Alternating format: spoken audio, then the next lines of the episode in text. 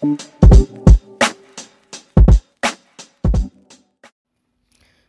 everyone, welcome to the first episode of my podcast. Just in case you don't know me, hi, my name is Isha. First of all, thank you so much that you came here and listening to this podcast.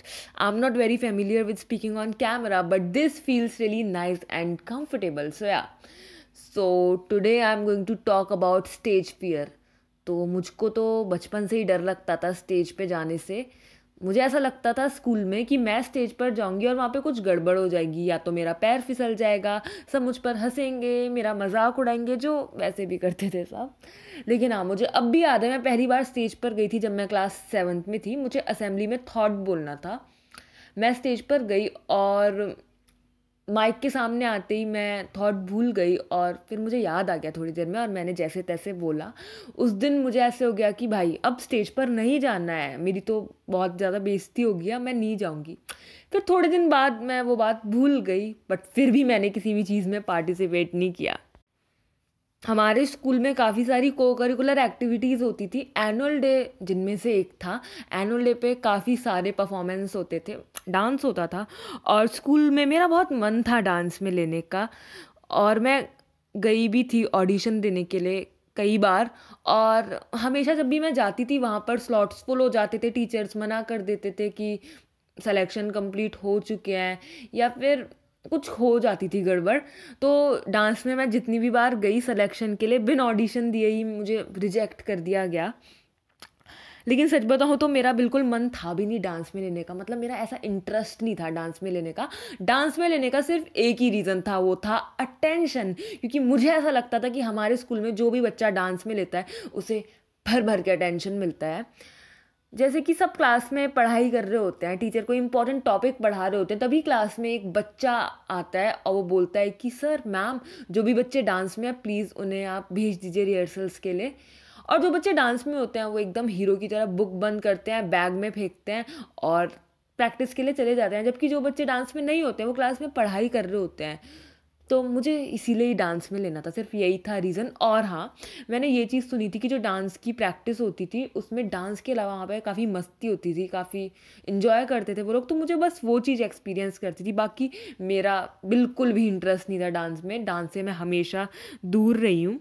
लेकिन एक चीज़ ऐसी थी जिसमें मेरा था interest वो था play तो जब मैं फिफ्थ क्लास में थी, एक एक एक प्ले हो रहा था ऑडिटोरियम में मैं ऑडियंस में थी और उसमें मेरी एक सीनियर थी, वो एक पता नहीं किस चीज़ का कैरेक्टर क्या कैरेक्टर निभा रही थी, मुझे याद नहीं है बट उनको देख के मुझे ऐसा हुआ कि ये चीज़ ऐसी है, इसमें मैं पार्ट ले सकती हूँ, इसमें तो मुझे डांस भी नहीं करना पड़ेगा, मुझे स्टेप्स याद नहीं करने पड़ेंगे, मुझे डायलॉग्स याद करने पड़ेंगे, उसमें थोड़ा सा इमोशन मिक्स करके मैं स्टेज पर बोल दूँगी और मेरी एक्टिंग स्किल्स को इतना जज भी नहीं किया जाएगा, क्योंकि मैं क्लास फिफ्थ में ही थी उस टाइम पर तो मुझे ऐसा था कि हाँ ये चीज़ ऐसी है जिसमें मैं आगे चल के ले सकती हूँ खुद से।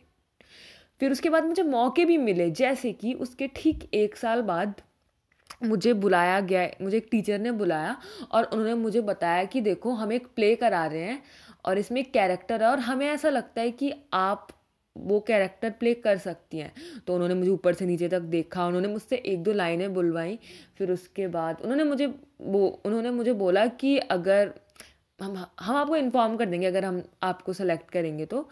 फिर उसके बाद उन्होंने तो मुझे बुलाया ही नहीं और दो तीन दिन बाद मैं क्या देखती हूँ उस प्ले के प्रैक्टिस स्टार्ट हो गया और जो रोल वो शायद मुझे देने वाले थे, उसमें कोई और लड़की एक्ट कर रही है तो मुझे थोड़ा बुरा लगा मुझे। क्योंकि मुझे ऐसा लगा था कि हाँ मैं हो ही जाऊँगी इसमें सेलेक्ट तो वहाँ भी मैं रिजेक्ट हो गई। फिर बट मैं सिक्स में ही थी तो मुझे ऐसा लगा कि अभी तो बहुत साल हैं, अभी तो इतने सारे मौके मिलेंगे तो मुझे ज़्यादा परेशान नहीं होना चाहिए इस बात को लेके, मुझे फिर से मिला मौका। टेंथ क्लास में मिला मुझे उसके चार साल बाद। और उस टाइम मैंने किसी भी चीज़ में नहीं लिया था एनुअल डे में। और एक मैम थी, वो एक प्ले करा रही थी। उन्होंने, वो उन्होंने क्लास में अनाउंसमेंट करी कि देखो बच्चों, मैं एक प्ले करा रही हूँ और इसमें वो बच्चे लेंगे, लिया, ले सकते इसमें कोई भी ले सकता है। खास कर मैं इसीलिए करा रही हूँ कि जो बच्चे कभी किसी चीज़ में नहीं लेते हैं, वो आए और लें इसमें। तो मुझे तो खुशी हुई, मुझे तो लगा, भाई, ये प्ले तो मेरे लिए बना और मैंने तो इस बार किसी चीज़ में, वैसे मैं कभी भी नहीं लेती थी, मैंने किसी चीज़ में लिया नहीं है तो मैं ले लेती हूँ। तो मैंने उसमें अपना नाम लिखवा दिया। और उस दिन हाफ़ डे था। हमारी छुट्टी जल्दी हो जानी थी। लेकिन मैम ने बोला था कि जिस भी बच्चे को प्ले में लेना है या जो इंटरेस्टेड है, वो आज घर नहीं जाएगा हाफ़ डे पे, वो पूरा स्टे बैक करेगा। और ये बात मैंने नहीं सुनी और मैं हाफ़ डे में ही घर चली गई। अगले दिन मैं आती हूँ, मुझे पता चलता है कि जो रोल मुझे वहाँ पे शायद मिलता, वो रोल फिर से किसी और लड़की को दे दिया गया। मुझे थोड़ा सा बुरा लगा बट मैंने सोचा कोई नहीं, अभी तो एक साल और है।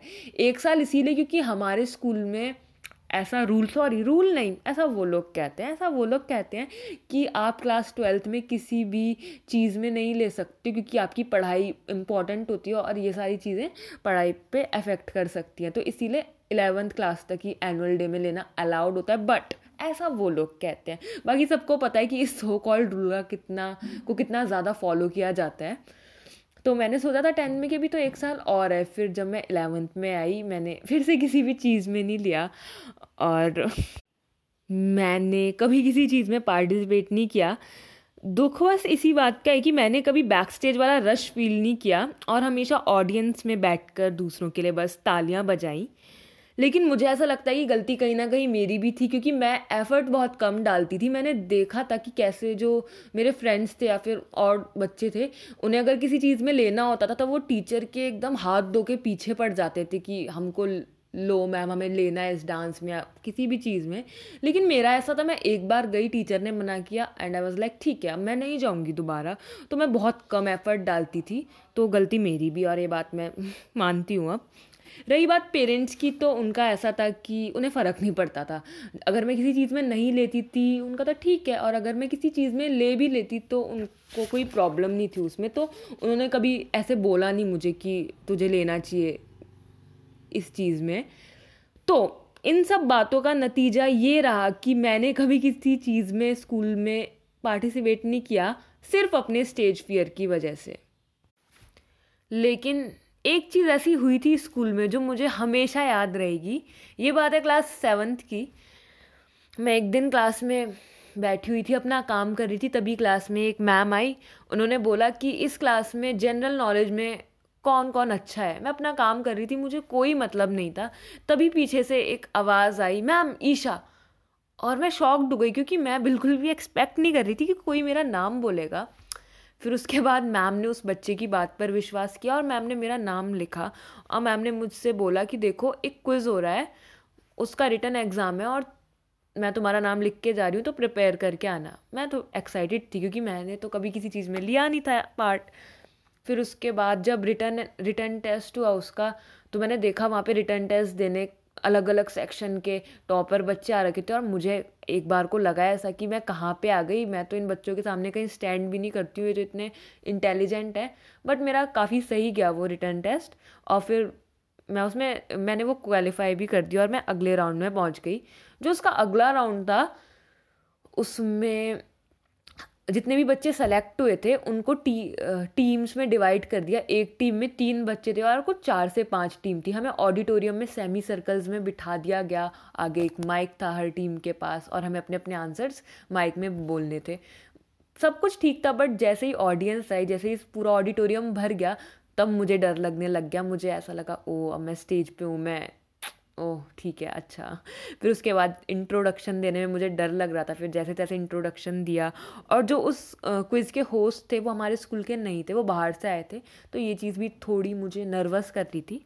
बट उस क्विज़ में हमारी टीम जीती, जिस टीम में मैं थी। और फिर उसके बाद हमें अपने स्कूल को, जो हमारी टीम थी रिप्रेजेंट करना था। क्योंकि जो क्विज़ का ग्रैंड फिनाले होने वाला था, उसमें अलग अलग स्टेट्स के स्कूल के बच्चे आने वाले थे और हमको अपना स्कूल रिप्रेजेंट करना था। जिन, उन तीन बच्चों में से मैं भी थी।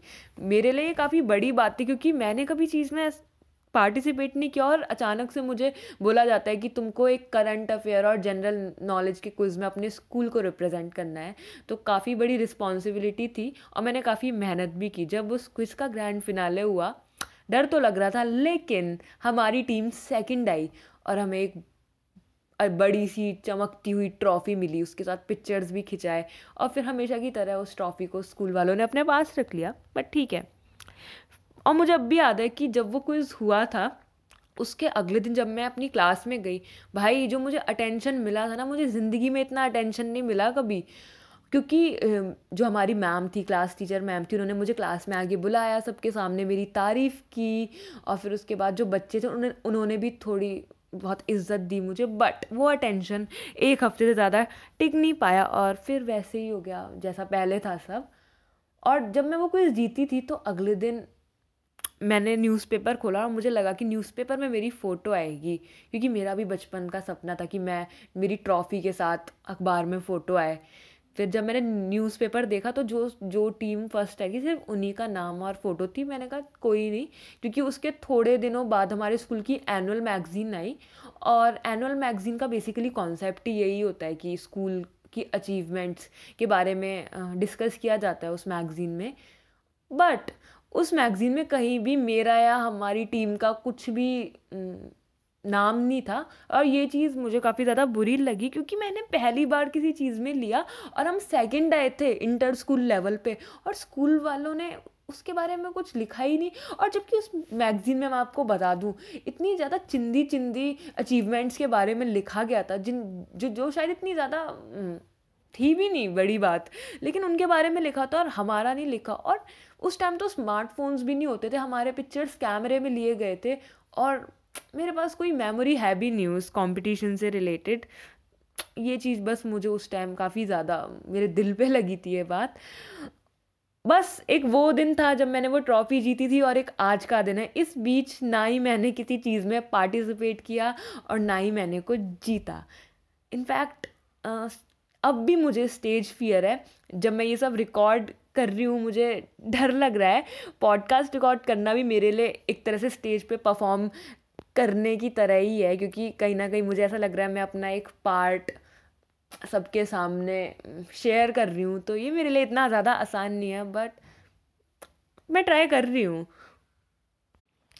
So that's it for today. If you are hearing on Spotify, make sure you follow. If you liked it, do let me know. And if you didn't like it, मतलब आपको ऐसा लगा कि छीप कितना गंदा था ये क्या ही सुन लिया मैंने again do let me know so that I can improve myself Thank you so much for listening and goodbye.